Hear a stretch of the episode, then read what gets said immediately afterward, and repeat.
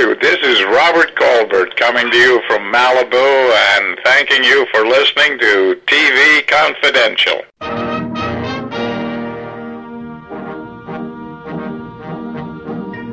You and I have at least a couple of things in common besides the fact that we're talking to each other right now. Okay. I wrote two books on Jim Garner. Oh, how wonderful. Yeah, my one on one time with him was limited, but either directly because of him or indirectly because of him, there are a lot of people who have come into my life over the last 20 years. Wow. So I can now add you to that list. Yes, you can. I just adored him. Yeah, I had I had forgotten because I one of my I did a book on Maverick and I had forgotten that you did one of my favorite episodes, the one with Adam West. How could you forget it? I know Elvis was a part of your life for many years. yes. I understand Elvis was one of the people who supported you and helped you make the transition when you decided, going back to what we were talking about earlier about performing in Vegas. I understand Elvis was very, uh, Elvis was instrumental in, behind that. Well, he was because he was working there along with a couple of other friends, and um, he always kind of believed in me. He loved to hear me sing. He would, uh, no matter what we did, he'd say, "Sing me that song. Sing, Yeah. you know, sing this for me." And he thought I should do it. You know, so um, I gave it a try, and it was a, a very big success immediately in Las Vegas when I started out. And I had lined there for over 15 years. Yeah. It was exciting. I understand Elvis liked Vegas because it was one of the few places in the United States where he could kind of walk around and just be Elvis. People, it was one of the few places that people kind of left him alone. Not entirely alone. Well, well, that, well that's true. He, we are talking about Elvis Presley. About but, 200. but um, Las Vegas was a very is a, a mecca for people who love show business and show business people. We would see each other and we would uh, relish in presenting our new shows and and after hours talking about what was important, you know. And um, one of my other friends that I really miss a lot is Bobby Darin, Mhm. who would call me up uh, and say, "Are you asleep?" And I'd say, "No, of course I was." and he'd say, "Let's go get some pizza." And so I said, "Okay, I'll be right down." And I, we would go and we would talk to the dawn came up and about where we were going and what was life and what was important and lots of laughs and and those kind of moments are the most precious to me actually.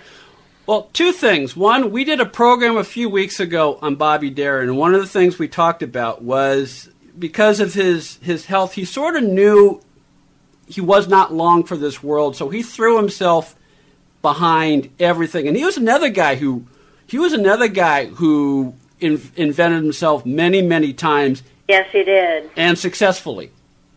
And successfully. Well, I was the last guest on his show before he passed away, and I saw Elvis in um, Vegas before he died.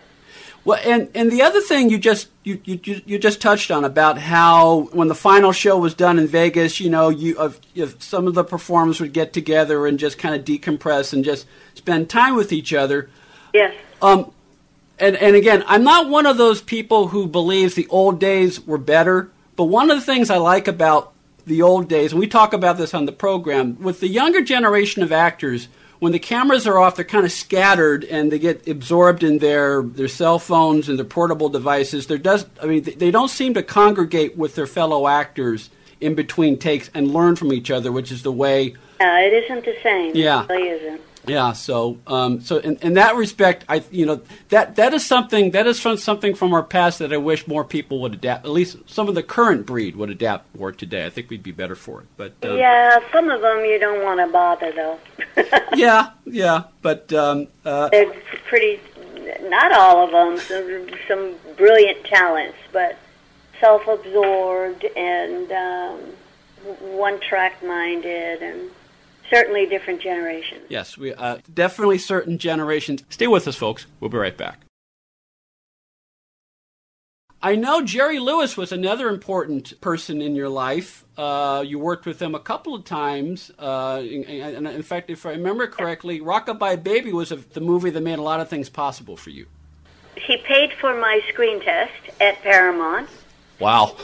Uh, they didn't think I was um, the right I had the right stuff for Rockabye Baby, and he proved them wrong and my career. With, then we did Way Way Out, and mm-hmm. we we are still friends. He was very instrumental in another one that just believed in me. He thought that I had one of the funniest bones, you know. Yeah. In yeah. the business, mm-hmm. and um, the people should see it, and I should develop that. Consequently, I did because of that work with Mm, George Burns, mm-hmm. uh, Jack Benny, Bob Hope. So it was a sort of a catapult uh, working with Jerry. Uh, another actor with funny bones that uh, you worked with, you did a movie with Marty Allen and Patrick Macnee uh, yes, called, called, Mr. Jericho. Which we had more fun than than we had uh, movie time. Yeah, yeah. Yeah, but if people get a chance to watch them, it was one of the great movies of the week. Uh, was and, it was, and me with that dark hair. Here's a funny story. I I loved wearing the dark hair and being exotic with dark makeup mm-hmm. and smoking, which I don't smoke. Mm-hmm. And I went to this restaurant one night, and I kept the wig on and the makeup and the cigarette, and I was smoking away and someone came over and said, Connie, we're so glad you're here. Could I have your autograph? and there I was incognito, not very cognito-ish. this portion of TV Confidential is brought to us by our friends at Front Porch Realty Group, the community of realtors in the Northern Bay area of California that is committed to finding the solution that is best for their clients. Whether you're a first time homebuyer or looking to sell or lease your property in Northern California, call 415 886 7411 or visit frontporchrealtygroup.com for more information on how they can help you. Be part of our conversation. If you like what you hear, have thoughts on this week's program, or have an idea for a future edition of TV Confidential, we'd love to hear from you. You can email us at talk at tvconfidential.net, talk at tvconfidential.net. You can also message us at facebook.com forward slash tvconfidential, x.com forward slash tvconfidential, or at TV Confidential on Instagram. And if you're listening to us on the TV Confidential podcast, please be sure to hit the subscribe button. This portion of TV Confidential is brought to us by our friends at Front Porch Realty, the community of realtors in the Northern Bay area of California that is committed to finding the solution that is best for their clients. Whether you're a first time home buyer or looking to sell or lease your property in Northern California, call Karen Strain at 415 886 7411 or visit frontporchrealtygroup.com for more information on how they can help you.